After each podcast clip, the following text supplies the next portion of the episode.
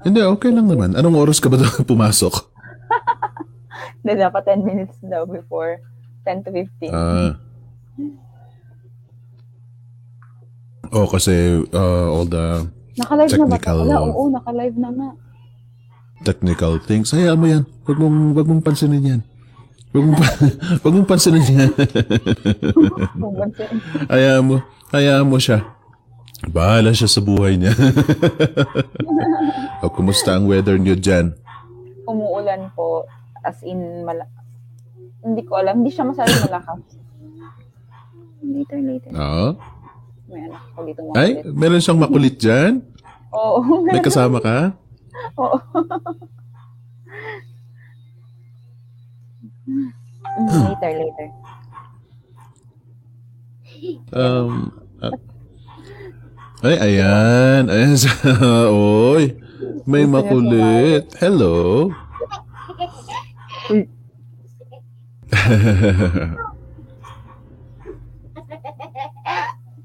Naku, maingay siya. Bahala ka dyan. Okay lang? Okay lang? As long as you can manage. Can you manage though? Yeah, yeah. Yes po. Yeah. Uh, oh, di ba? The, pa- kahit sa kahit naman sa freelancing ano eh okay lang naman okay lang naman karamihan ng mga ano ng mga clients kapag may batang batang ano malikot yan sa background basta importante nakatutok ka sa ano Oo. nakatutok ka sa Natutuwa task nga yung client ko kasi ano, nag-uusap din sila. Ah, Oo, Oo. nag-hi siya. Tapos ayun, yung client ko naman, nag-hi na lang din. Ewan ko ba, yan ang isang hindi ko, ano, eh, nagtataka ako, bakit hanggang ngayon hindi, hindi embraced dito sa Pinas? Eh, karamihan naman sa ating mga Pilipino, mahilig naman tayo sa mga bata, hindi ba? Mer marami sa atin itong mga parents din naman. Pero pagdating sa office, ano, sa office environment, parang napaka, ah, ewan, anti-children ang ano. oh. Ewan ko ba sa ano sila. sa eh, it doesn't matter. Kasi alam naman natin talaga sadyang magulo naman ang mga bata eh. Kayang-kaya naman nating ano, i-handle yan as long as nagagawa natin yung task, hindi ba? Opo. Kaya, ewan ko ba kung bakit ano, um, ayan tuloy, parang nagiging issue sa atin pag, pag nag apply tayo sa mga uh, clients, di ba? Pag, pagkausap natin ng mga clients, pag minsan, Oo. ah, naiisip nating sabihin na ah, I'm a mother kapag ano may ma- may may bata akong kasama eh supposed to be parang hindi na yan ano hindi na yan na parang masamang ba oo hindi na dapat pinag-uusapan kasi parang normal lang naman yan hindi ba Mm-mm. ewan ko ba dito sa Pinas kasi ang tagal na ang tagal ng ano yan ah. Oo. ang tagal ng status quo ng, ng ganyan na dapat, ewan ko ba, dapat maging nanay ang mga, ano, mga CEO kasi dito sa, ano, sa Pinas. Oo, para Pati mga managers. Oo, pati, pati mga managers kasi, ang, feeling ko ano eh, ang oh, maluwag-luwag yung mga ano, yung mga CEO, yung mga pinakamataas. Pero pagdating sa managerial, sa managerial position, yun, doon sila ano, parang napaka-stricto kasi they aim to please, hindi ba? Gusto nilang ano, gusto nilang, yeah, gusto nilang magandang pangalan nila sa CEO, kaya napaka-stricto naman sila sa mga ano, sa mga mas mababa. Feeling ko ganun lang nangyayari, kaya dapat mga, man- mga ano, mga managers, maging nanay, maging nanay sa, Pwede, pwede maging babae lahat. ng O para medyo bumait-bait naman tayo sa mga sa ganitong environment, yung mga ano, yung mga children. Tapos yung ano, yung dinadala-dala dapat sa ano sa trabaho para kahit na magulo, yung malalaman mag, makakapag-adjust din naman tayo. Especially sa ano sa BPO BPO environment eh stressful eh Opo. yung stress ng bata, kayang-kaya nila yan. Kaya, kaya okay lang na merong magulo sa... Oh, dahil okay lang na magulo sila sa office. I, how I wish that would happen. So, ewan ko, tignan natin in, in the future if that will happen. Mm-mm. Ano, ready ka na, Nisa? Yes po. Ba't ba parang bumalik ang kaba? Ba't parang bumalik ang kaba? okay naman na eh. okay, okay, na, okay na po ako, Sir Phoenix. Uh, bale, uh, batiin ba na natin na ba? Before we officially start, ladies and gentlemen, let me just greet you early birds. Dahil, ano, 5, 5.30 plus na, 5.32 na. Miss uh, Carla Caranza Gaspar, hello po. Tinag niya si Ruel Rusiana, hello po. Gamboa Janet Aspiliaga, Hello po, shared na agad. Wow, ah. And we also have Jeric Adlawan. Hello po, watching from Davao. Wow, Davao. I like Davao. Elizabeth Guerrero is here with us as well. Elizabeth Guerrero Nano, shared na agad. Elaine Villarreal Cuadra. Hello. O, ayan, ang mga early birds natin. Sorry. Oh, hindi, it's okay. Tama lang para ano, para, Para- ma-settle natin.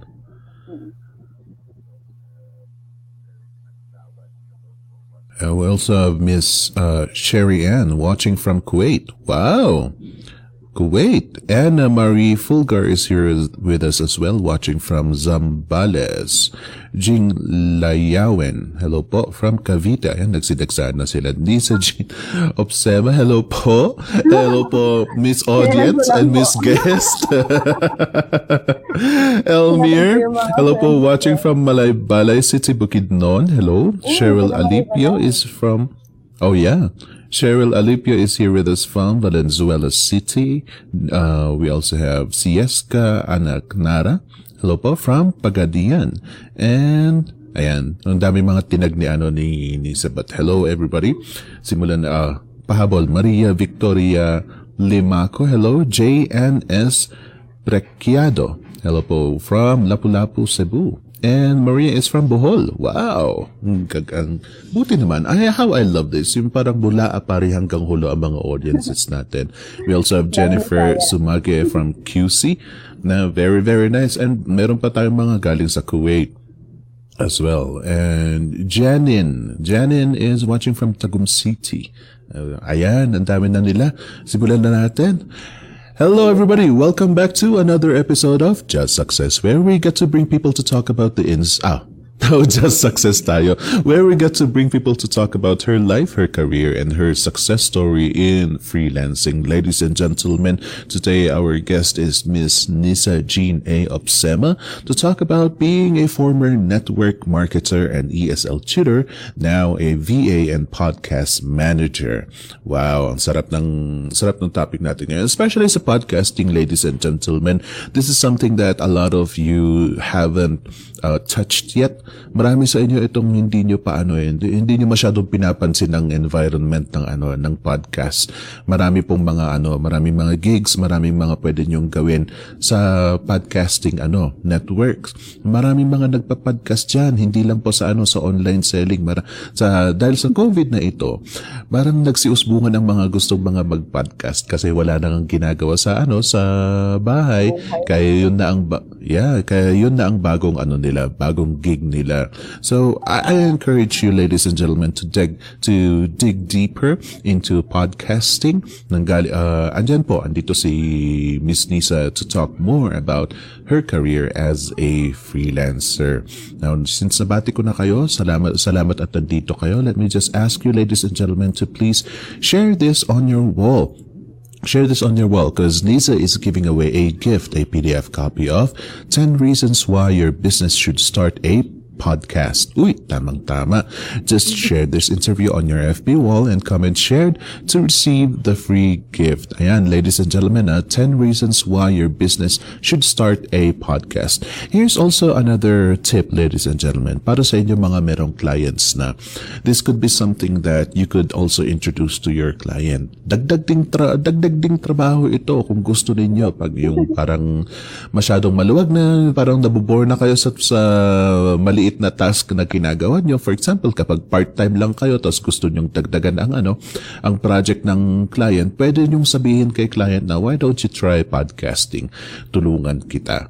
And now, you are the expert na pag minsan, syempre, itong si client, pag as long as it will help their business, they will be interested. They will be hearing you out kung ano ang pwede mong maidagdag para sa business nila. And you know, this is something that a lot of people enjoy. I think podcasting isn't so much, so popular here in the, here in the Philippines Philippines, ladies and gentlemen, but in many other countries outside, uh, masyadong busy ang mga tao. Wala silang panahon para manood Right? Manood ng mga yung mga TikTok, yung mga uh, YouTube. Masyadong busy ang tao na ano na mas uh, mas ano mas productive sa kanila yung habang nagja-jogging sila nakikinig sila ng podcast. Habang nasa trend sila nakikinig sila ng podcast. Yung mga ganun. Kasi syempre when you are watching videos naka ano lahat ng mga senses mo kailangan demanded Yes, nakatutok sila. So you cannot do so much uh, so much. Ganon din ako eh kasi hindi ako masyadong multitasker. Kapag video ang ano pag kailangan manood ako ng video, talagang uupo ako. Hindi pwedeng naguhugas ng plato, eh, na, nanonood, right? Meanwhile, that's why I love podcasts kasi habang naguhugas ako ng pinggan, nag, nag, nag, namamap ako ng floor, nagwawalis ako ng sahig, habang sinisigawan ko yung aso ko, nakikinig ako ng ano, ng podcast. And that helps me a lot. Yun din ang kasama ko sa pagtulog ko. Nakikinig ako habang ako natutulog. So, eh, tapos nagigising na lang ako na tuloy-tuloy pa rin yung podcast. So I, I strongly encourage you, ladies and gentlemen, to look into this because this is uh, for us as freelancers. Dagdag ito sa ano sa mga pwede nating gawin. Para sa inyo namang mga wala pang clients, you know what? This could uh, Little do you know, ang podcasting kasi maraming mga ano, maraming mga kasamang mga tasks diyan, hindi Marami lang podcast. yeah, hindi lang hindi lang audio editing, hindi lang uh, hindi lang sound management. Meron kapag kapag marunong kang magsulat at 'yun ang hilig mo, dito ako nang galing, ladies and gentlemen. Nung nagsisimula pa lang ako sa freelancing, show notes naman. Sa show notes naman ako nagsi- nagsimula. Gumagaling And, na po ako sa show notes. Oh, right, right. Oh, diba? Show notes is very important. It's very important. Yes, and that that uh, show notes would also, ano, help. Uh, would also give you the uh, bridge you to another niche, which is uh, copywriting copywriting. Kasi sa, sa show notes you have to edit it para uh, para ka na rin nag-advertise doon sa show note show notes. Kaya kailangan ano kailangan medyo may may alam ka ng konti sa SEO so there Ma, uh, maraming mga pwede mong gawin pagdating sa podcasting, ladies and gentlemen. And that is why I strongly encourage you to uh, take interest in this kahit na tignan nyo lang kung anong pwede nyong gawin. So that's why I encourage you to uh, share this on your wall and comment share it on the comment section down below and you will receive 10 reasons why your business should start a podcast, ladies and gentlemen. Ayan. So, let's, ano, tama na yung ako ang nagdadadakdak kasi naubos na ang ilang minutos na ako itong nagsasalita. How about let's give the mic to Miss Nisa Jean A. Opsema. Nisa, what's your story?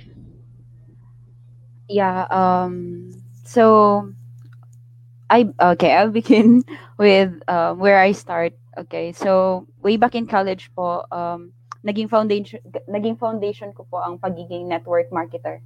So, doon ko po nakuha yung confidence, yung parang ano, makipaghalubilo ng mga tao, the business uh-huh. side, as in doon po lahat, kasi it, it requires training, nandun po kasi.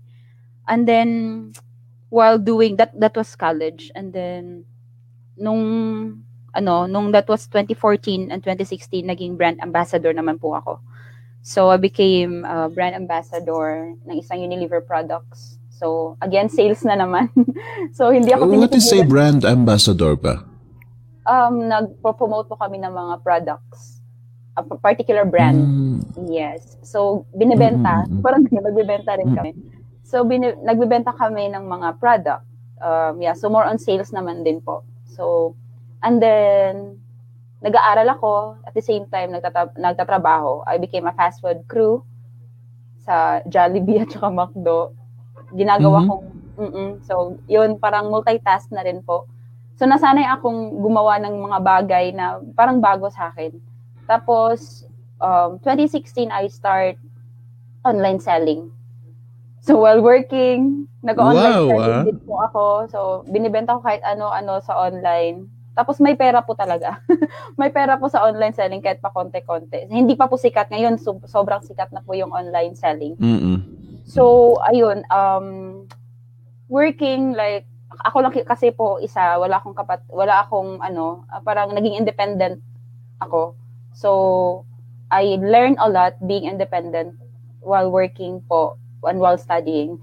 So, until such time na nagka-baby na po ako, nag-asawa na po ako. And then, ayun po, na na-realize ko po na I have this baby and I have, uh, gusto ko siyang alagaan, yung ganun. Tapos nag-duty ako 8 hours a day. Almost, wala pang ano yung mga naliligo ka, kumakain ka. It almost 12 hours of your time prepare working and preparing po. So, naisip ko, wala na talagang gana mag-work sa labas.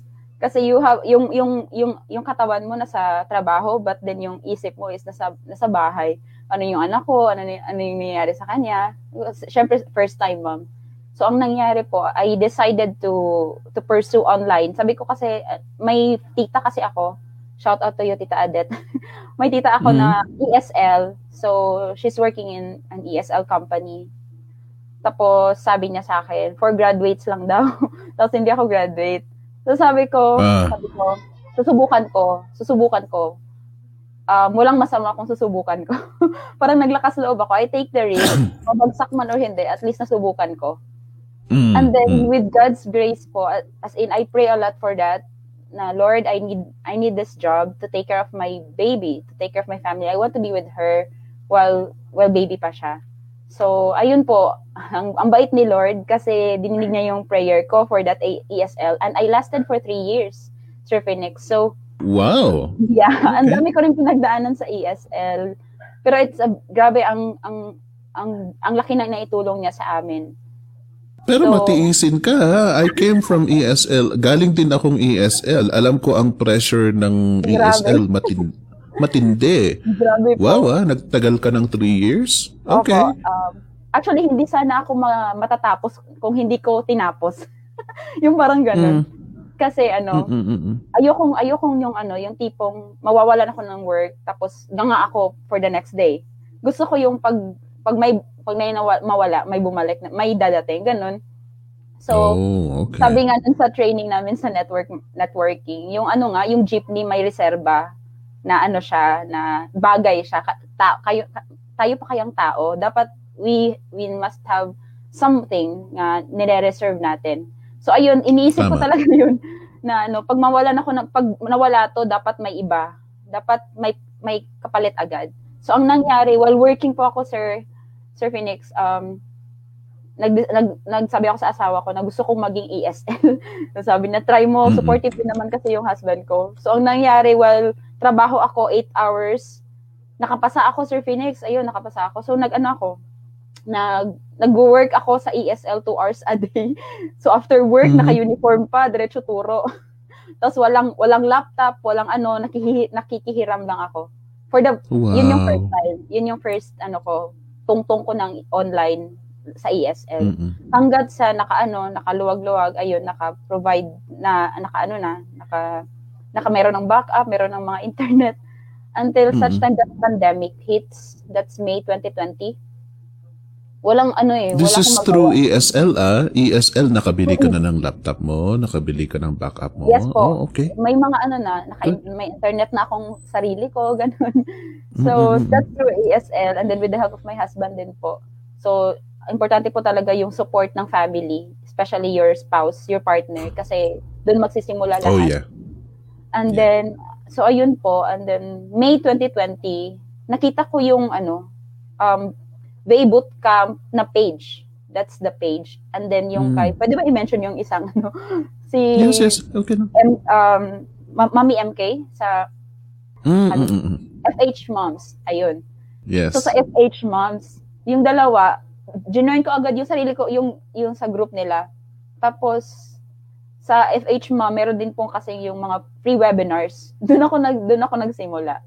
So, mm-hmm. tapos sa ano naman, sa BA Bootcamp, parang dalawa yung inanak ko, parang naghahanap ako, nag-start na naman yung curiosity ko sa mga bagay-bagay. So, ayun, nag-attend ako ng webinar ni Mami MK. So, that's four hours. Grabe, in-straight ko yung four hours, tapos nag-take note ako. nag-take note ako. Wow. Dun, while nag, nag pre web, while nag-a-attend ako ng webinar, nag-iisip na ako, paano ba to? Paano? Madami na akong tanong sa sarili ko. So, ayun, nag-start Mm. ako nag-research through YouTube. Research through YouTube. Umabot po siya ng ano, ilang buwan na kari-research, kakahanap. Kasi hindi ko pa Mm, alam mm, na sa VA bootcamp meron parang course na ano, kailangan, Mm, mm, mm. yung parang beginner's course na tapos lahat-lahat na tutulungan ka. Hindi ko alam yun. Tapos, para akong ano, timang na naghahanap kahit saan. Umabot na ako sa mga vlog ni, ano, ni Nikki. yun. So, Yeah. ayun po, Sir Phoenix, ang nangyari, gusto ko nang mag, anto- um, nakita ko na, nakita ko na na may course. Tapos wala akong pera. wala akong pera. Sabi ko, sige, susunod na. Pero alam ko naman na kaya kong i-provide. Pero parang ano lang, ayoko muna, next time na lang. Parang ganun. Yung may mga palusot sa Mm. buhay. Hanggang such time Oh, na, yeah. na may kakilala pala ako, kapitbahay ko, si, si Miss Sarah, Zara Dacoroon. Mentor na po siya dito. sabi Aha. niya, oo, sabi niya, ano, about sa freelancing. So, ang nangyari, nagtanong ako, sabi niya, oh, enroll na ako. Tapos, ayun, yung, yung tipong, ano ba yun, tawag na, hindi ko ma-explain. Wala, yung, yung nag-enroll siya, mag enroll na rin ako. Ganun. Mm, mm, mm. Oo, parang na, na-inggit ako, oh, nag-enroll siya. Ako rin, ako rin. Oo, ako rin. Ganun. Tapos, ayun, nag-enroll ako agad. Nag- Nag-enroll ako agad. Tapos, Sir Phoenix, syempre, ano, gumastos ako. Gumastos ako. Sa- Sabi ko, ayokong, mang, ayokong, ano, ayokong malaman ng asawa ko na gumastos ako para dito. Alam ko nanonood siya ngayon. No, no, reveal na. So, ayun. ayoko malaman niya na ganun kasi baka ayoko na mag-isip na kung ano-ano. Parang ganun. So, Oo. Oo. So, nag-enroll ako. Alam mo, Sir, Phoenix, one month ko lang siyang tinapos. Ooh, wow. Okay. Tinapos ko siya ng, tinapos ko siya ng isang buwan. Lahat, ah, yung dalawa ata. Tapos nagkadalawang certificate ako. Hindi ko alam yung isang Hmm. certificate. So, ayun, tinapos ko. Sabi ko sa sarili ko, ready na ako. yung parang yun yung naging base. Tapos, ayun, Mm-mm. ang ready na akong mag-apply. So, ganun yung nang- nangyari. Di ba merong ano, yung one month na G- GHC ba yun? J- Yes, Guided, Guided- Hustle Challenge. GHC, the Guided Hustle Challenge. Sir Phoenix, hindi ako, hindi ako, hindi ko natapos yung Guided Hustle Challenge. Kasi natanggap ako. oh? Oh. natanggap ako. So sabi ko ka, sa mga mentor nila, Miss Anna na, Miss Anna, natanggap na, natanggap ako. Pursue ko na lang muna to. At least doon muna ako mag-experience. So, Mm. ayun, hanggang ngayon.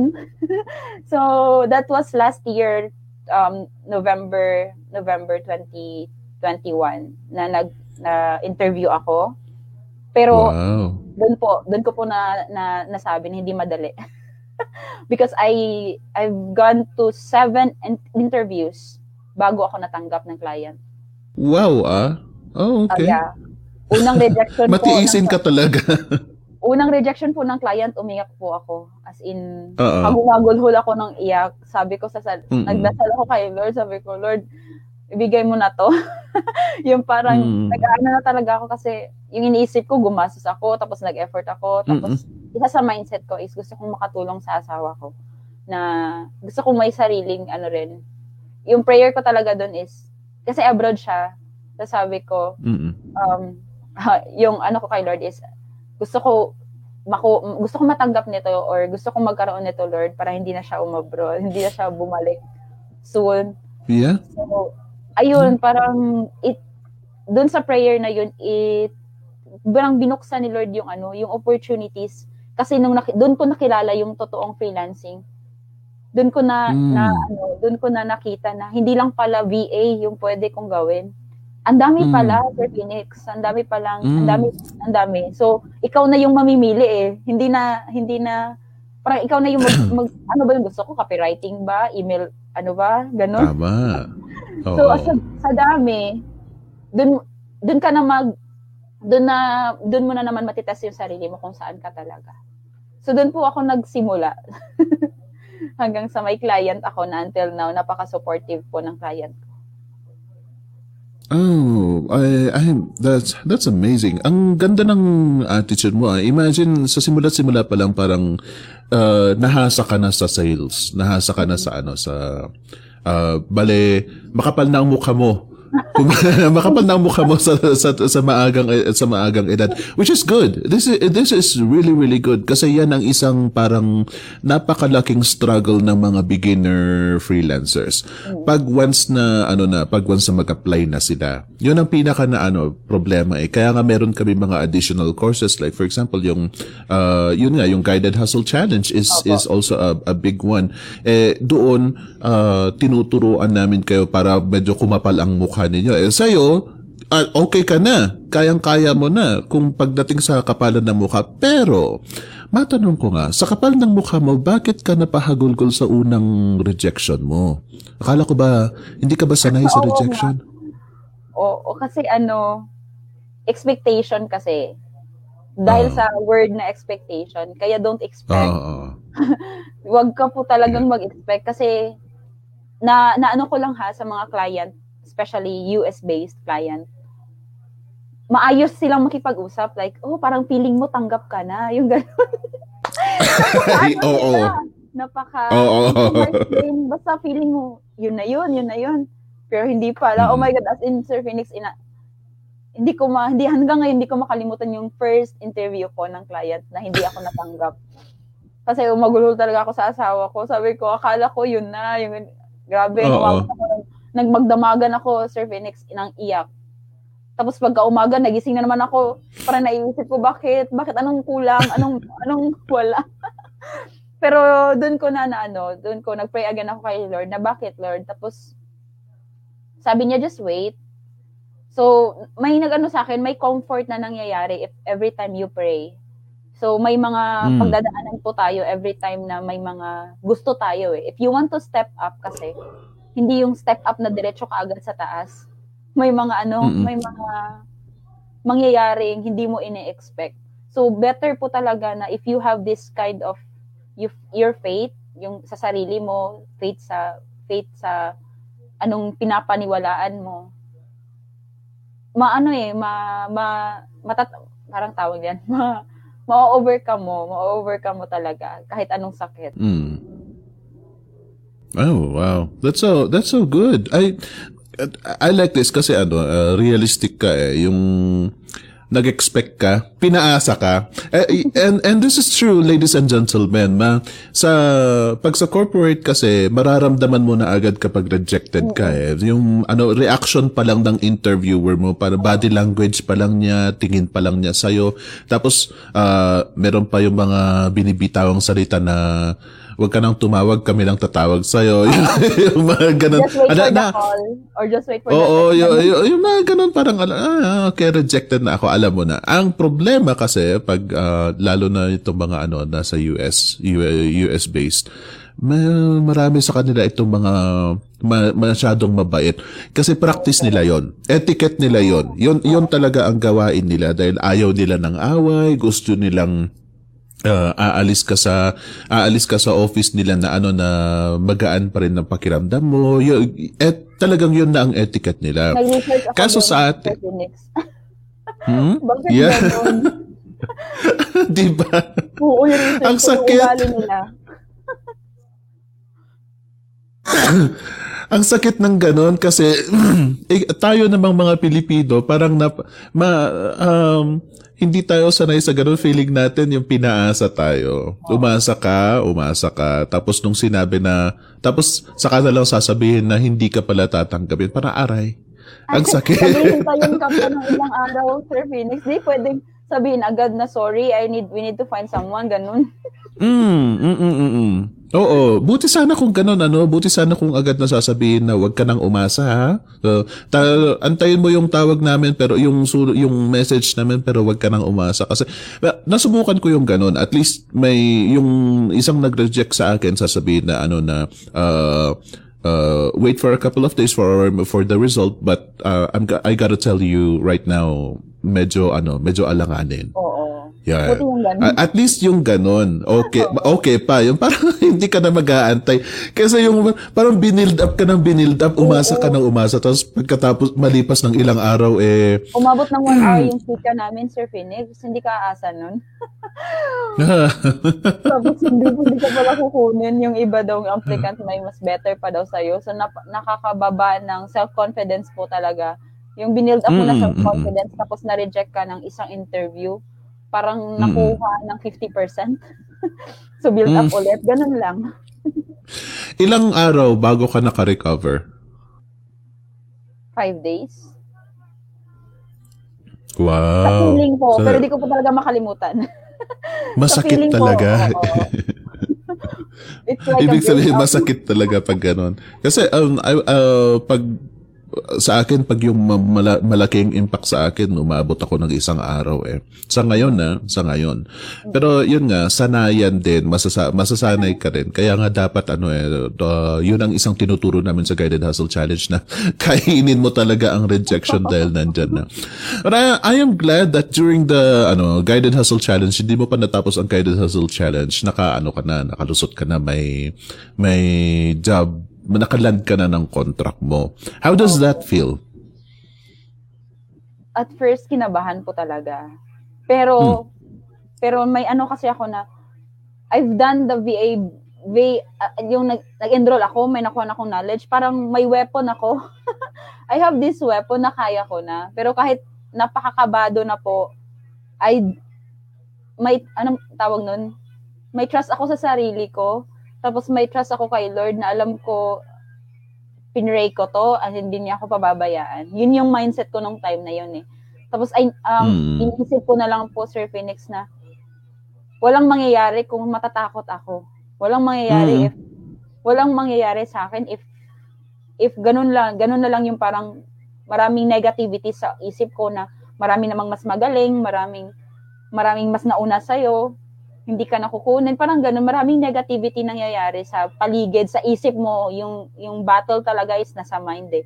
But but because I have this this faith, because I have this weapon na po na yung yung weapon ko po talaga na knowledge na na-acquire ko Mm. for how many months and then I enrolled the, the VA, VA bootcamp. Doon ko po na na ano yung sarili ko na kay, kakay, kaya kaya ko na. Kahit wala pa ako experience, alam kong kaya ko na. So ayun po. But then I pray to the Lord, Lord, bigyan mo ako ng client na ano. Kasi ang dami, sa seven ba naman, Sir Phoenix, inisip ko, Lord, bakit mang, doon sa pangalawang interview ko, Sir Phoenix, hindi na ako na-expect. Pero masakit pa Mm. rin. Hanggang Mm. pangatlo, pang-apat, pang-lima, pang-anim. Yung parang, gusto ko na to, gusto ko na magkatrabaho, gusto ko na magka-client. Alam mo, Sir Phoenix, nung pang-seven, which is my client now, nung pang-seven na Mm. sabi ko, Lord, ikaw, I surrender it. Actually, I surrender it. Hindi na ako nag, ano, Sir Phoenix, na nag-prepare. Every interview kasi nagpe-prepare ako. May, may notebook ako na paano yung sasabihin ko, ano yung, ano yung mga tanong na possible. As in, napuno na yung notebook ko, Sir Phoenix, ng um, tell me about yourself, what are your strengths and weaknesses. Yung mga question na yun, Sir Phoenix, napuno na yung notebook ko. Tapos, that's for the six interviews. For the last interview, sabi ko, Lord, ikaw na bahala. ayoko na. Ah, Ayoko na, pero, ah, ah. sige, I will, I will try this. I will try this client. Last na yun, Sir Phoenix, sabi ko talaga, last ko na, last ko na to. Nag-give up na ako, parang ganun. pero wow, I think you na-amaze. I think you are a very good example, Nisa. Kasi style ko rin kasi na ano, na pagdating sa mga yan, yung mga tanong na yan, yung mga tell me about yourself, what are your strengths and weaknesses. Uh, I've learned a long time ago na pabayaan ko yung mga tanong na yan. Alam ko marami. Uh, tinuturo rin naman sa ano eh sa tinuturo rin naman sa VA bootcamp yung mga kung paano mo sagutin yung mga ganyan na tanong. Pero pagdating sa akin, with my experience, parang ini-ignore ko na yung mga tanong na yan.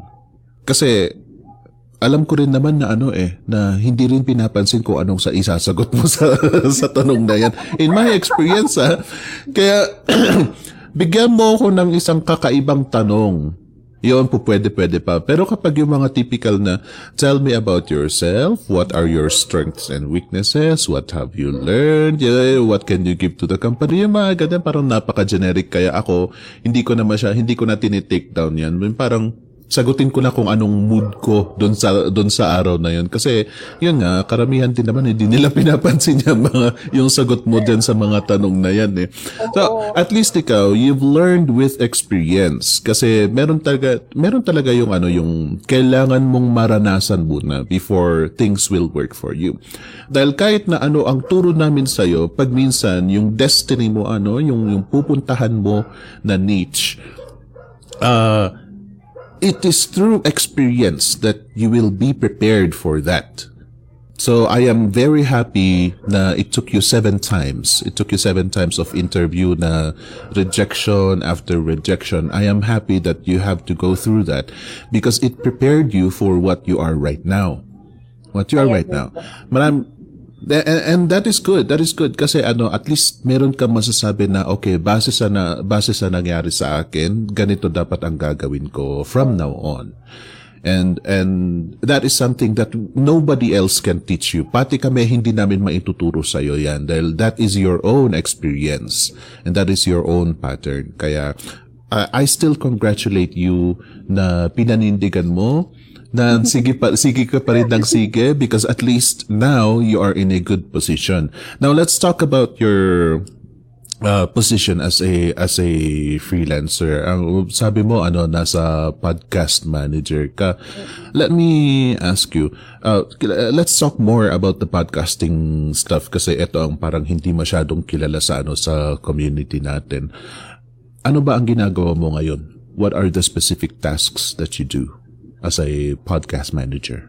Okay. Um, audio editing po. Yun yung mainly. Hmm. Audio editing, show notes, hmm. and um, email, nagka-campaign. mm-hmm. Ako na rin yung sa email campaign. Guma ako na rin yung gumagawa ng newsletter for that. Or yung ano, sa, yang, o nga sa campaign, ano pa, um, sa, um, sa guest, tawag na nakalimutan ko. Kasi actually, Sir Felix, ano pa ako? Three months pa ako sa podcast management. Mm-hmm. But mm-hmm. then, I was just amazed na, na land, yung gusto ko lang na, ano ha, gusto ko ng podcasting, ganun. Tapos yung client, mm-hmm. sabi niya, sige, gusto ko i-handle mo yung podcast ko. Lahat na, ako na lahat. Wow! ganun, oh, wow. Oo. So, I like that. niya ako. Pina, hanggang ngayon, pinapabaya, pinapabayaan niya ako. Chine-check na lang niya yung ano. O sige, sinasabi ko, ito yung show notes ko. Iyon, ito yung nagawa ko. Ito yung title. mm-hmm. Agree naman sa lahat. Sabi ko, okay na ba yun? Parang wala akong tiwala sa sarili ko. But din yun po yung mga ginagawa ko mostly.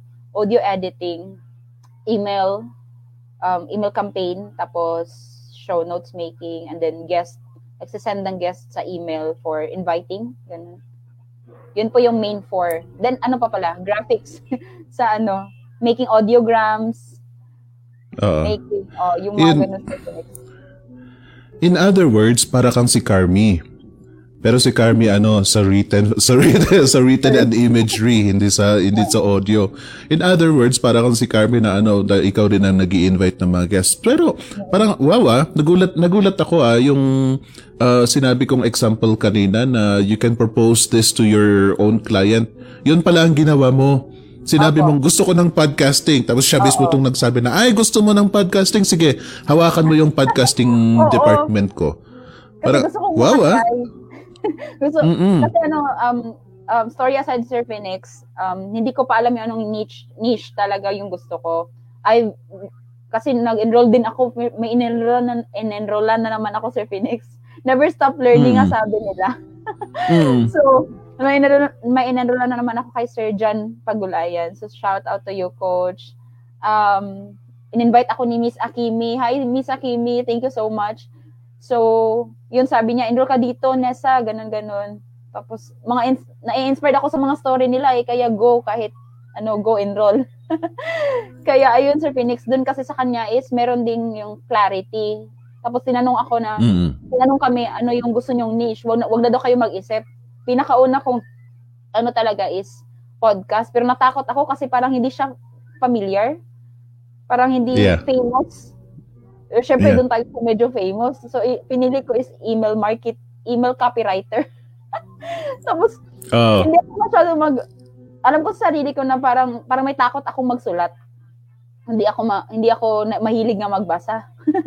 tapos magsusulat, tapos ganun. Um, natakot ako Sir Phoenix. Actually, honestly, may may interview na ako Australian for email copywriting. But then, meron Ooh. ako, ano, natakot ako Sir Phoenix, as in natakot ako. natakot ako na to the point na hin- hindi ko alam, hindi ko ni-replyan Sir Phoenix. Alam ko siguro, siguro nandito siya. Oh. Hindi siya nag-invite sa akin. As in, hindi ko ni-replyan Sir Phoenix. Natakot ako. Tapos, parang Mm-mm. feeling ko, hindi to para sa akin. Tapos, Mm-mm. ayun, I ask again. Ay, yun talaga yung ano ko eh. Pag, pag may decision ako na hindi ko kaya, Sir Phoenix, minsan, kailangan kong iset yung utak ko into prayer. Kasi parang dun yung dun yung ano eh, dun dun napifix yung yung decisions, yung yung mga kailangan mong gawin. So I I ask see. Lord, well, ano bang pwede? Ano bang gusto? Ano bang ano bang dapat sa akin? Sabi ko. um, Mm-mm. ayun, then I found podcast man podcast VA yung alam ko, podcast VA. So ayun si Sir Phoenix. Tuloy-tuloy na. I, I I like that you decided on that. You know, may may uh kukontrahin ko yung sinabi mo. Sabi mo mahilig tayo. Gusto natin yung popular, gusto natin yung sikat. Kaya which I I understand. Maraming mga ano, maraming mga uh, bagong yapak pa lang sa freelancing eh tatanungin nila na ano ba ang pinaka ano, pinaka madal, pinaka uso diyan? Ano ba ang yung pinaka pinagpeperahan diyan?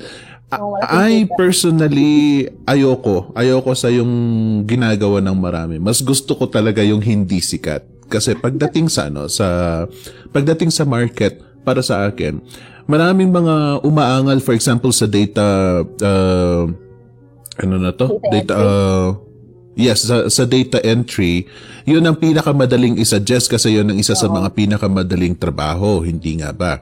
Pero ang problema dyan, sa dami-dami-dami-dami ng mga gumagawa niyan, napakalaki ng competition. Pero pagdating sa podcast management, for example, yung podcast management, usually mga audio engineers ang pumapasok sa mga ganyang niches.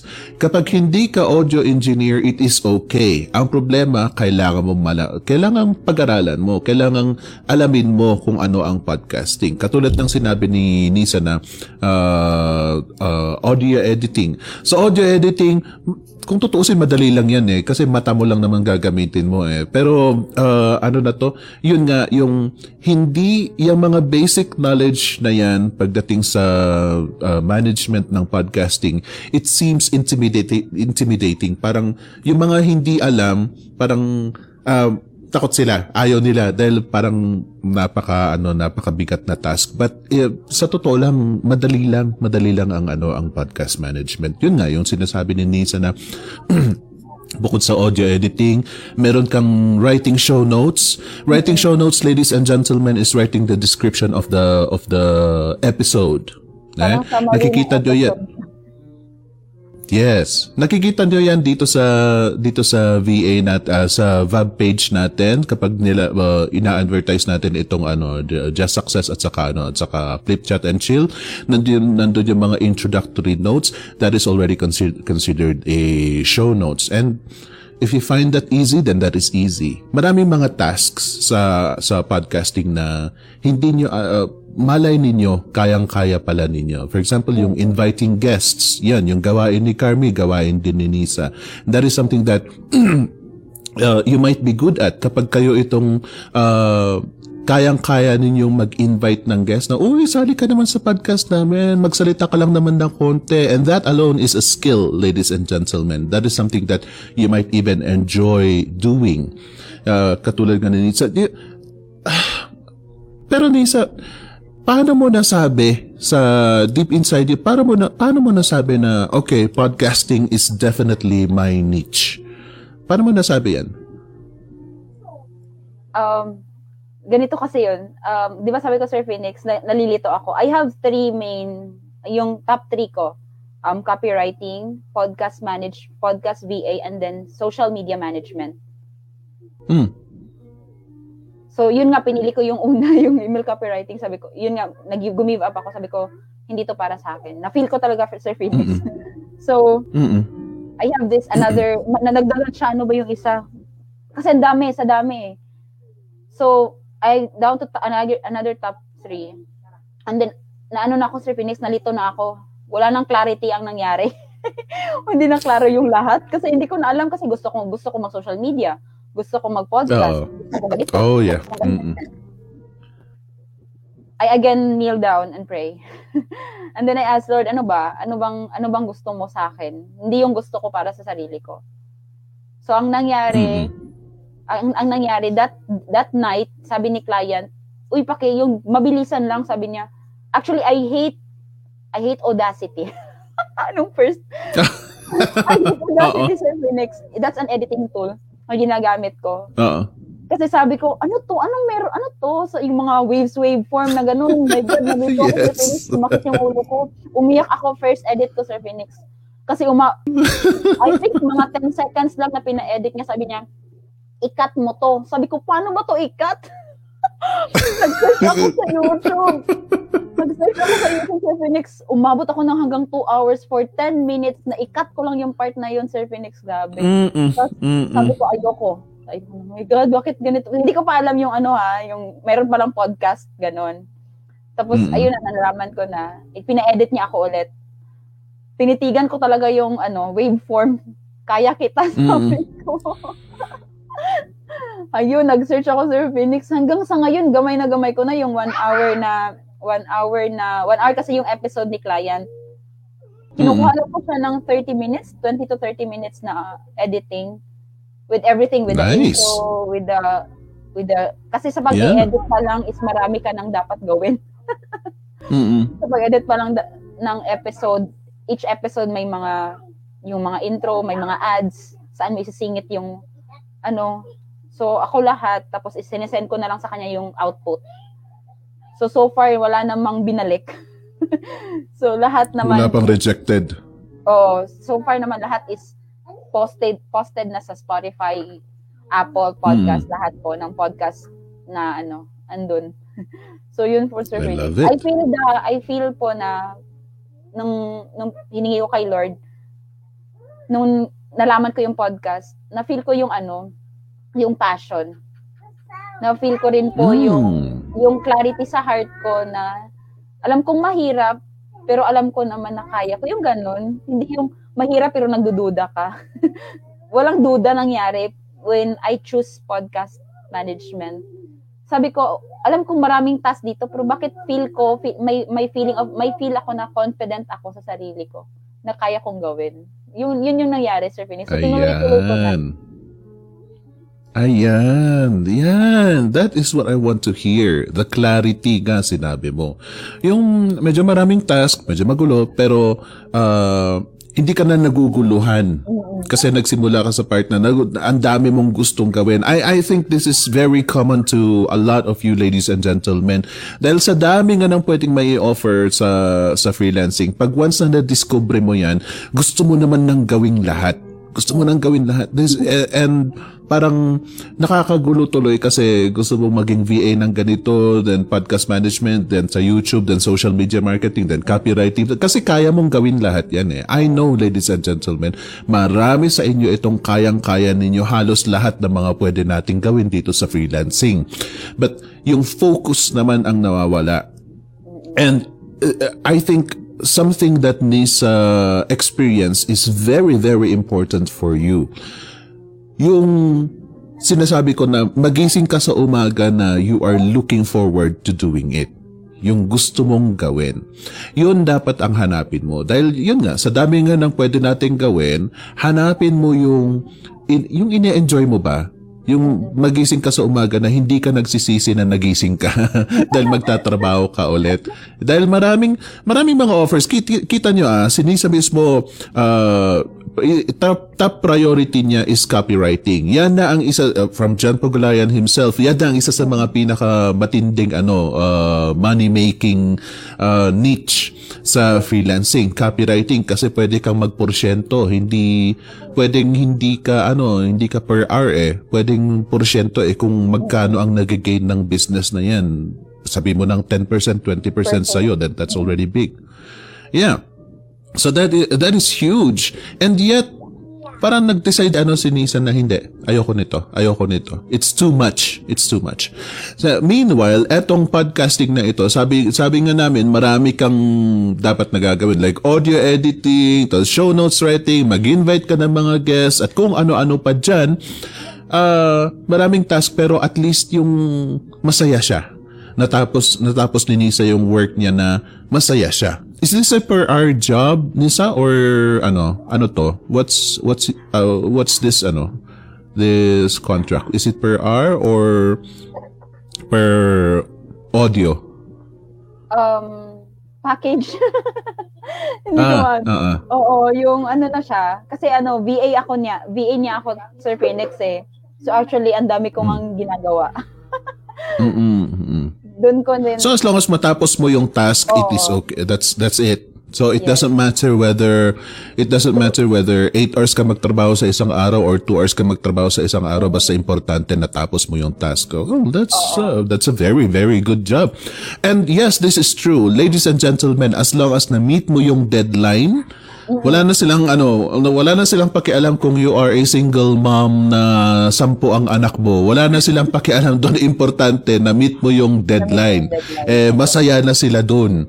Well, kaya that's another thing about podcasting kasi relaxed environment sila eh. Tapos pag ang a good podcaster, ladies and gentlemen, parang kumbaga uh, two months ahead of time nakaplana planado na, nagre-recording na sila. Hindi yung ire-record ngayon tapos next week i i-post hindi. That's that's not good. Yeah. Usually yung mga yung mga magagaling na ano na mag-podcast months ahead of time na sila ano nagre-record. So you have a lot of time to prepare and edit everything. Kaya medyo maluwag-luwag ang deadline. So you have to watch out for that as well, ladies and gentlemen. Kapag amateur, I'm sure kapag nagsisimula sa lang sa pa lang sa podcasting, I'm sure within one week dapat natapos mo na, nag-record sila tapos natapos mo na. Uh, medyo amin- rush sila mag Yung sa amin naman, Sir Phoenix, Yeah. is naka-record siya sa YouTube.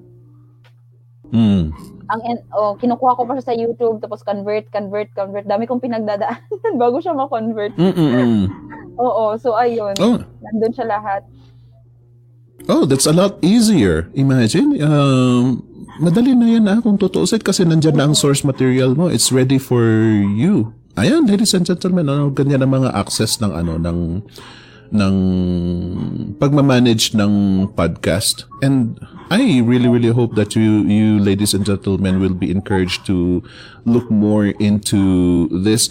May, may nabanggit ka kanina ano na meron kang defeatist attitude uh, Nisa na kapag hindi mo gusto parang hindi, hindi mo gusto that you need guidance by prayer is this a regular thing that you do in your freelancing career Yes po.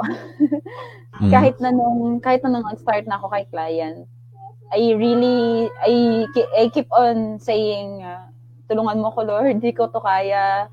Parang gano'n, di, parang hindi ko hindi ko ginagawa lahat in my own kasi ano na kami ni client, nine months, I never expect hindi ko na-expect, Sir Phoenix. Akala ko hanggang three months lang ako sa kanya or one month. Kasi nung first month talaga, napa, may ano na naman, may battle na naman sa mind ko na, dami mong gagawin, di mo yan kaya. may ganun na naman sa Mm. Phoenix. Kahit na, na, ano na, natanggap na ako, may mga battle within your mind na naman na umaapekto sa work mo, aapektuhan ka if magpapa-apekto ka.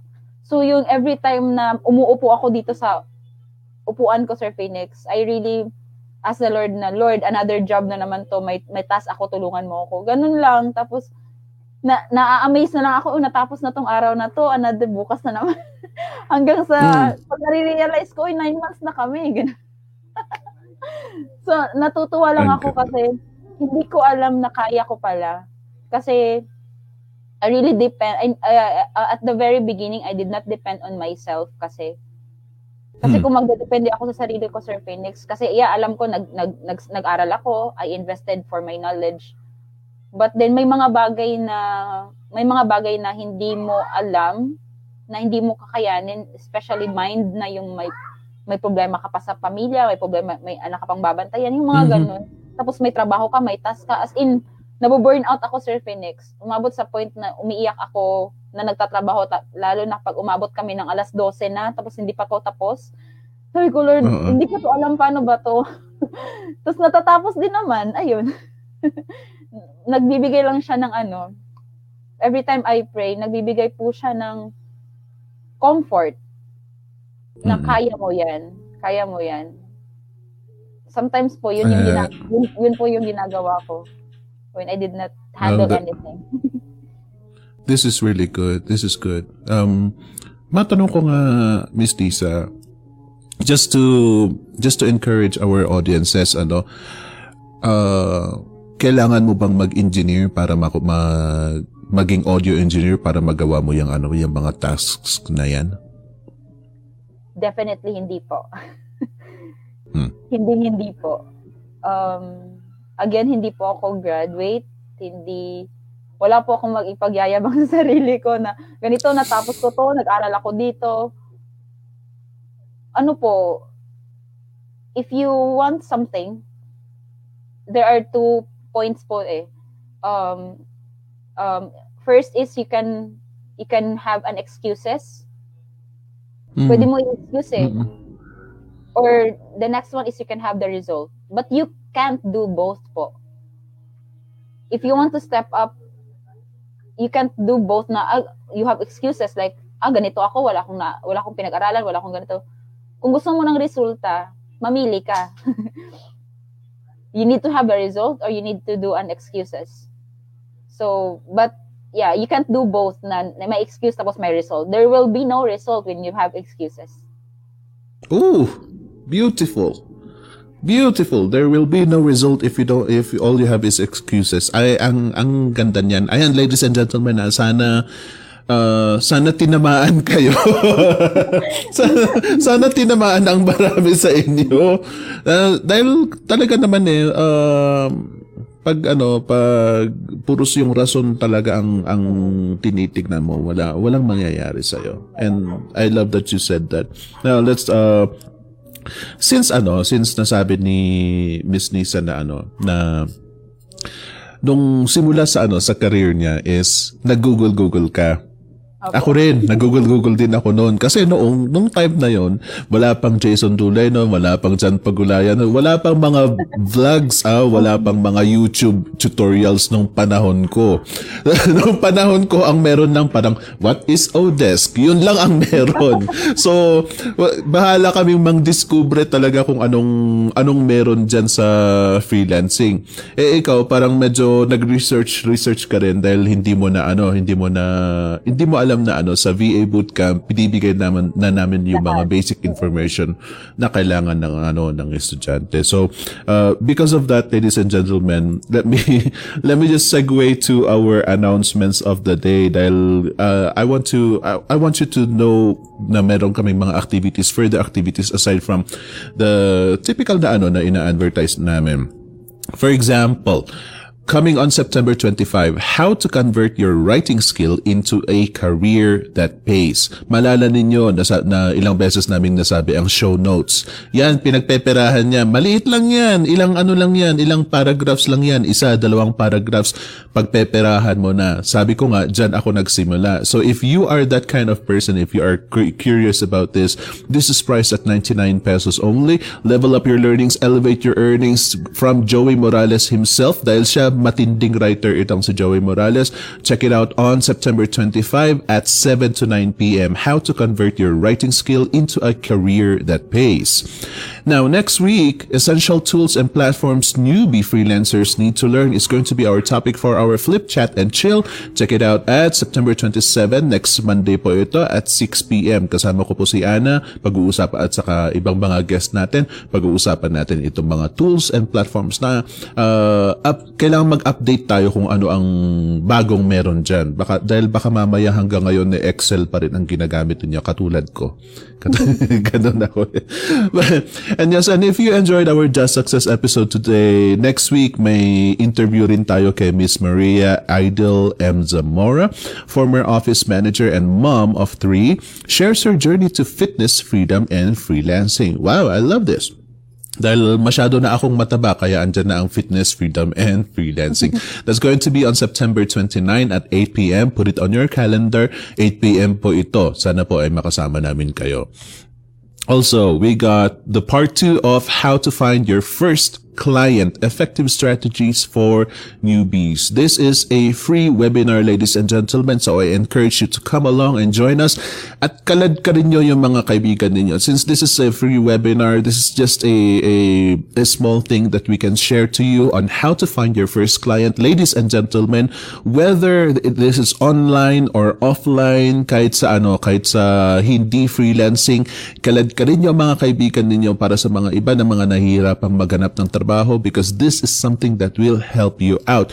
Watch it on October 2 at 7 p.m. Put it on your calendar. Sign it up at vab.ph slash new client 2. Free webinar ito pero kailangan nyo mag-register ha. Now, we also have web design and development essentials. This is going to be on October 2021 at 7 p.m. to 9 p.m. It's going to be with Mr. Anthony Menezes, price at 99 pesos as well. Again, ladies and gentlemen, if this is a niche that you are interested in, check it out. Web design and development essentials. This is a lot of information. Kilala ko si Anthony Menezes. Malaki ang mga binib marami siyang binibigay na pina na isisiksik niya sa maliit na ano na oras. So I am hoping that you get interested in this. Ladies and gentlemen, just uh, register. Register kayo.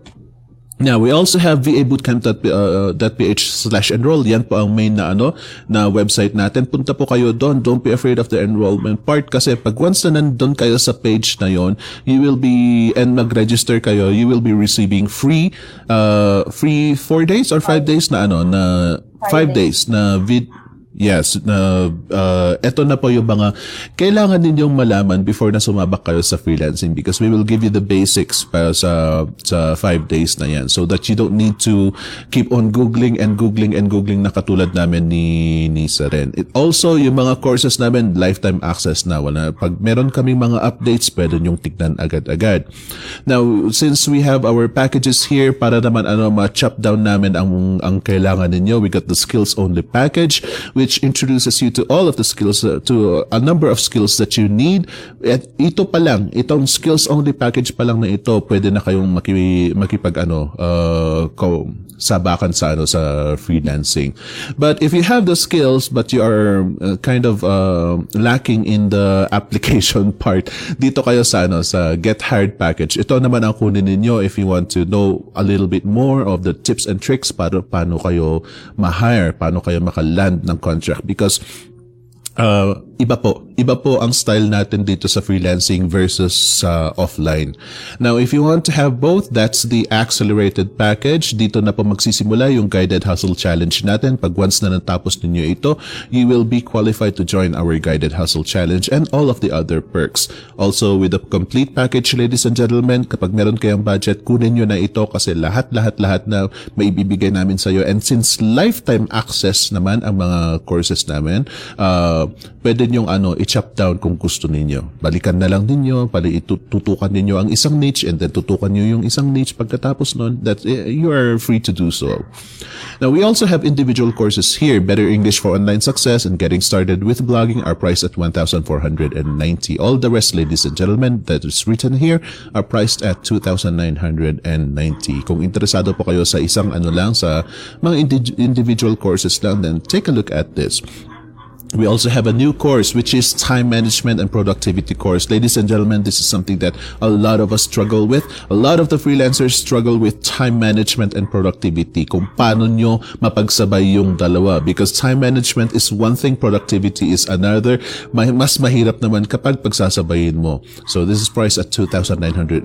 Check it out at vabootcamp.ph slash shop. Now, since uh, nabanggit ko yung mga, yung mga paid courses, but we also have uh, free courses here. VA Bootcamp, free courses. Virtual assistance, SEO for beginners, social media management, e-commerce, virtual assistance, intro to next level freelancing, intro to lead generation, email marketing, better English, bookkeeping, web design, and writing. All of these, ladies and gentlemen, are free. You just need to check it out at vabootcamp.ph slash free courses. Mas madali kapag i-type nyo na diretso sa browser ninyo itong vabootcamp.ph slash free courses. Now, we, we are still going on with our 10-day cover letter writing challenge. Kung ito lang ang kulang sa iyo, kung ito dito ka lang nag struggle then take this at the price of 500. I believe that we will be able to help you within 10 days. Uh, we will do our best to improve your cover letter writing. Punta pa kayo sa vabootcamp.ph slash cover letter challenge. Uh, thank you for watching daw. Uh, may, ang dami makulit sa background mo, Nisa. That's, oh. pero ang cute. Ang cute. I love, I love that.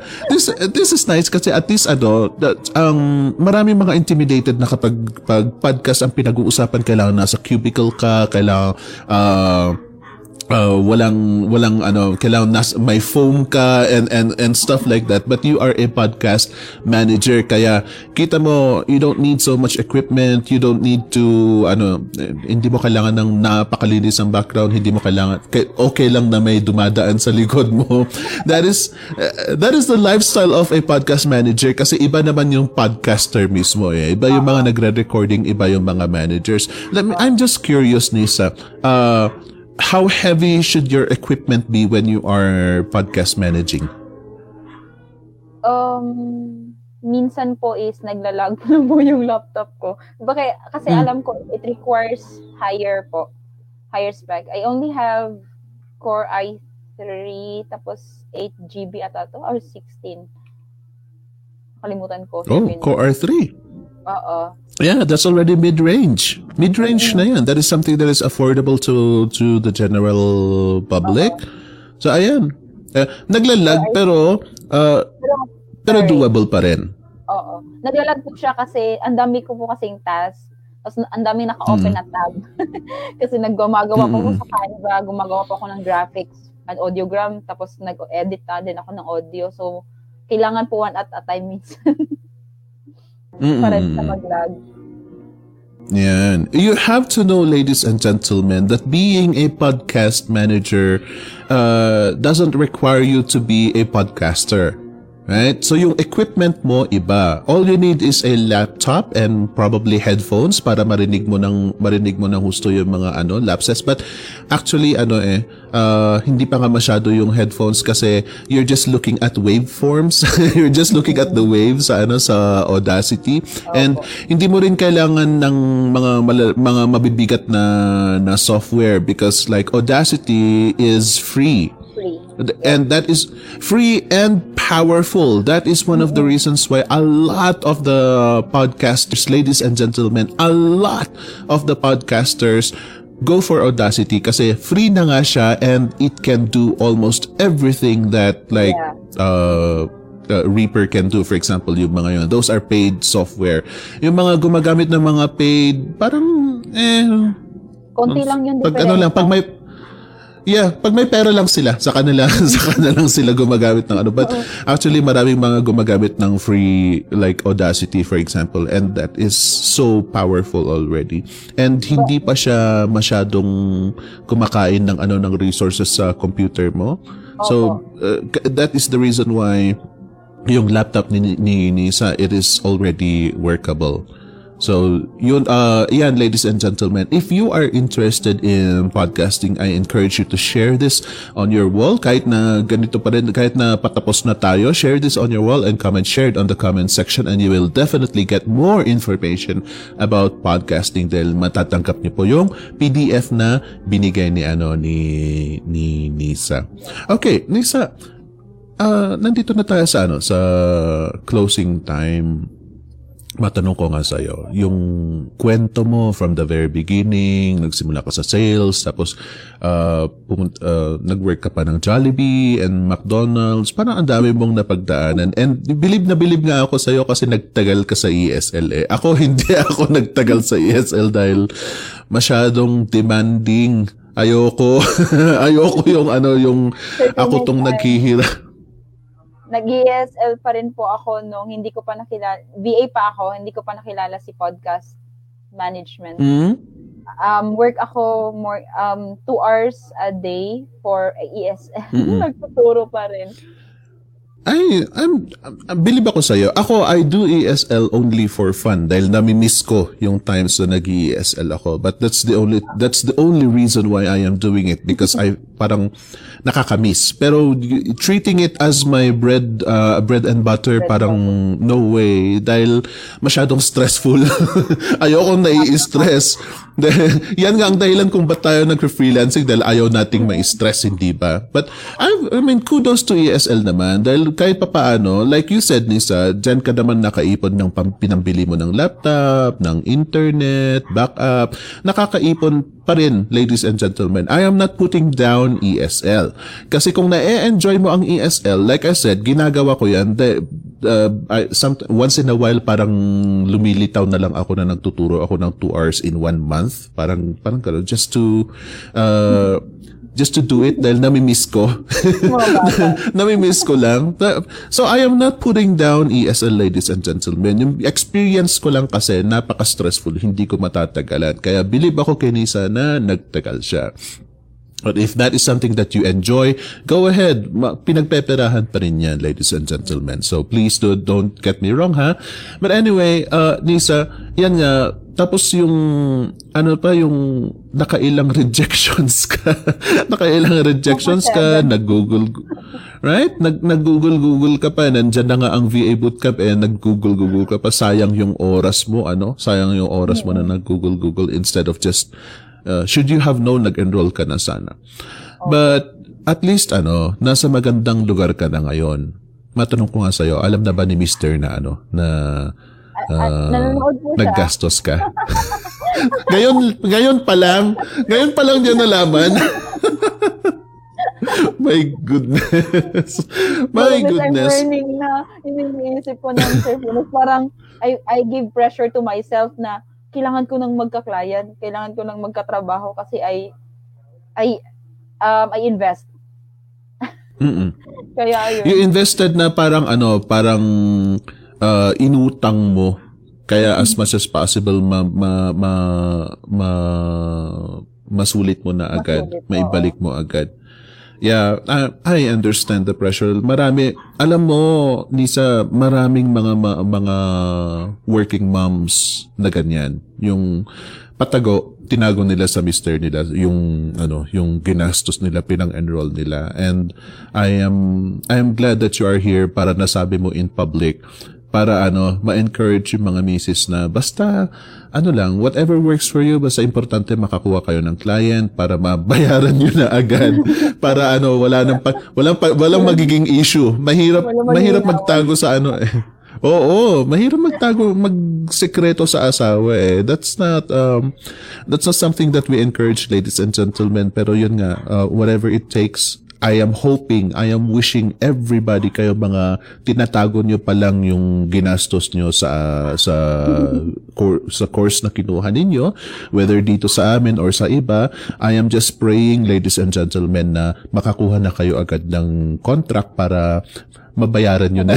Mabara- mabayaran nyo yung utang ninyo. Para naman po walang pag Oh yeah? Worth it it? Po, yes. Napaka-worth Hmm? it po nung, nung decision na nag-enroll ako. Kasi since sa lifetime po yung yung yung access ng course, Mm-mm. pwede ko siyang balik-balikan, Sir Phoenix. May one time po na ano, binalikan ko po talaga. Oh, that's good. Good, good, good. Take advantage of it dahil ano, yung alam mo, pag minsan yung parang ano pa bang dapat kong gawin, gusto kong gawin, pag minsan naiisip mo yung ganyan, pwede mong balikan yung courses mo at mag-refresher ka, titignan mo ulit kung ano yung mga ibang mga niches na gusto mong pag-aralan. So that is one of the reasons why we are opening it as a lifetime access for everybody. So Miss Nisa, yan nga, sa buong kwento mo ngayon, ano naman ang parang maibibigay mo na advice sa mga audiences natin ngayon? Um, ayun po yung nasabi ko na ata, Sir Phoenix. Na don't make excuses po. If you want result, do the best that you can and ask guidance for the um, from the Lord So that, um, ano, para, ano yan, ma, mabigay niya yung tamang gagawin mo. Yung mga decisions na gagawin mo, um, bring it to Him. Surrender it everything to the Lord para everything will will work. Kasi pag mm-hmm. lagi tayong parang more on our own force, mapapagod na lang tayo. yung tipo mm. mapapagod ka na lang, na ginawa ko na lahat, ginawa ko na lahat, lahat, lahat. Pero bakit ganito? It's because it's not it's not his will. It's your will. So, yun po yung mai, mai, maibibigay ko sa kanila.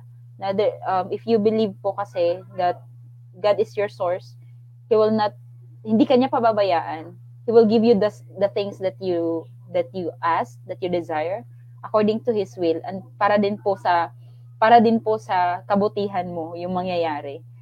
Kasi uh, um, uh, based on my experience, Sir Phoenix, yung, yung mga clients ko na seven, yung six, I mean six, kasi pang seven na yung nakuha ko na ako na, na, na naging VA niya. Those six clients po is hindi nagtagal. Mm. So everything works together for good. Mm. Kasi what if ako yung nakuha nung una? Wala kong wala kong client ngayon. Parang ganun. Kasi hindi sila nagtagal sa ano na nag-contract. Wow. Yeah, so uh, worth it lahat if you surrender it kasi may, may guidance eh. There is something in the in the atmosphere, there is something in the atmosphere of prayer na hindi mo alam yung nangyayari in na hindi mo nakikita. So there there is power po. Nafi-feel ko po yun eh. There is power when I pray. Um when you pray it sincerely po. So um, um isa din po sa gino-go through ko. I put it in my wall, yung pinopost ko po kasi may ano, may parang may wall ako dito harap ng sa likod ng ano ko. sa likod ng laptop ko ngayon.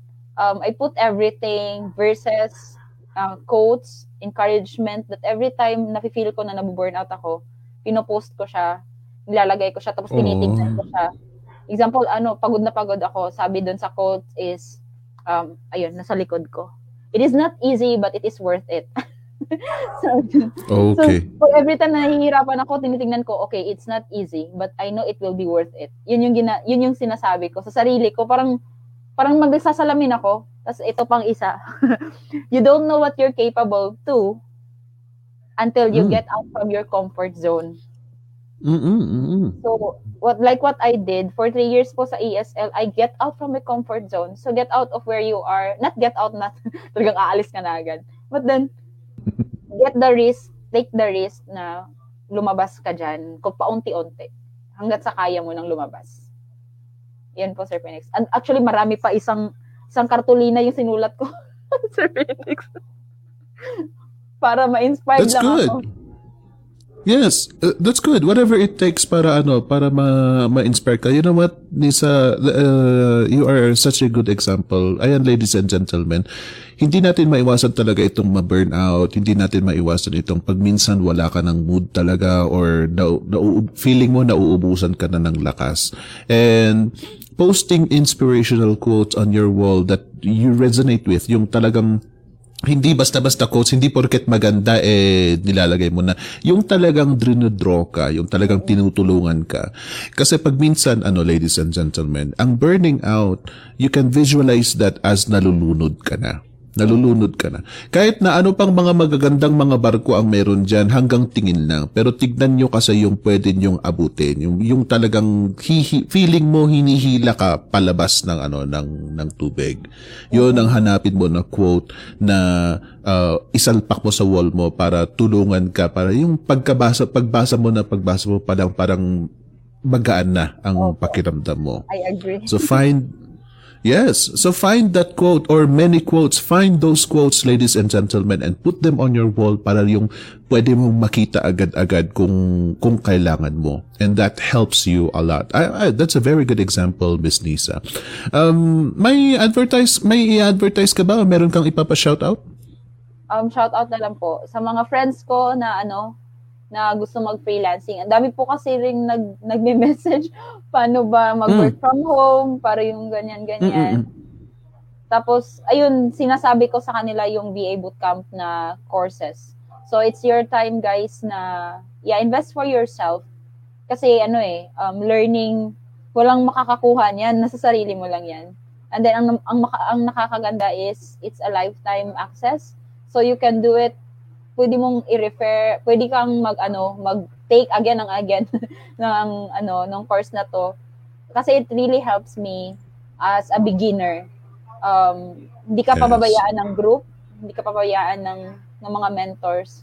Kasi ano, I believe Sir Phoenix na useless din po yung ano if walang walang mga mentors. Kasi mm. mara, pwede ka nga panghinaan ng loob eh. Kahit sarili mo, pwede mo kontrahin. But if you have those mentors, coaches, na tinitignan mo na na-inspire ka, may inspire ka talaga magpatuloy kahit anong hirap na na napapagdaanan or papagdaanan mo pa. Wow, that's so nice. Um, ako, shout out ako kay Mr. Mr. wag po kayong magalit ha oh, dahil kahit pa paano na honey, sorry, naibalik honey. naman niya yung pera mo. naibalik ko more than 100 folds. 100 folds. oh, di ba? Oh, di ba? oh, hindi ko talaga kasi niya alam. Sinabi ko lang na nag-enroll ako pero di niya alam magkano. Hindi ko sabihin. So, alam ko, siguro, siguro hindi siya magagalit, pero ayoko na ng gulo. di ba, na, um, di, di ba, uh, a lot of the husbands are all number guys, kaya as long as ano nasabi mo nga na ibalik mo naman in in many folds kaya that that's already good as importante hindi kayo na baka na na ano na to nakulangan ng uh, nest egg ng pondo ninyo. See, At right? That's uh, oh, di ba? di ba yung away kasi ito mag-away kayo ng ganun, di ba? Oh yeah, oh yeah. Yeah. And since nagpa-shoutout si Nisa sa mga friends niya na hindi pa ano, hindi pa naka yung curious pa lang sa ano sa sa freelancing. Ayan ladies and gentlemen, uh, yung nasabi ko nga pasok kayo sa ano sa sa vabootcamp.ph/enroll tapos mag-register kayo. You will be able to, you will be given 5 days. Dire-diretso yan. 5 videos yan na dire-diretso sa email ninyo to introduce you to the world of freelancing para malaman ninyo kung ano ang meron dito. And then the next step, I encourage you to go to our free courses. Tignan nyo yung mga free courses to, you try all of them. You try all of them kahit na ano habang may time pa kayo.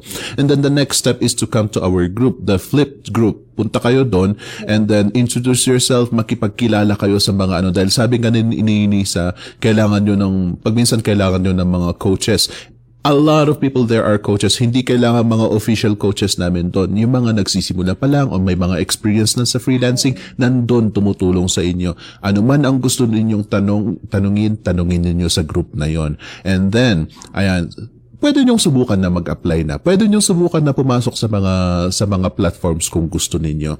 And if there is anything that you need, I think that is the time that you will start considering enrolling to our courses. Pero kung kung kaya niyo ba naman na ano na uh, mag-apply without our without our courses, it is okay. It is okay. Importante sa amin ay umahon kayo.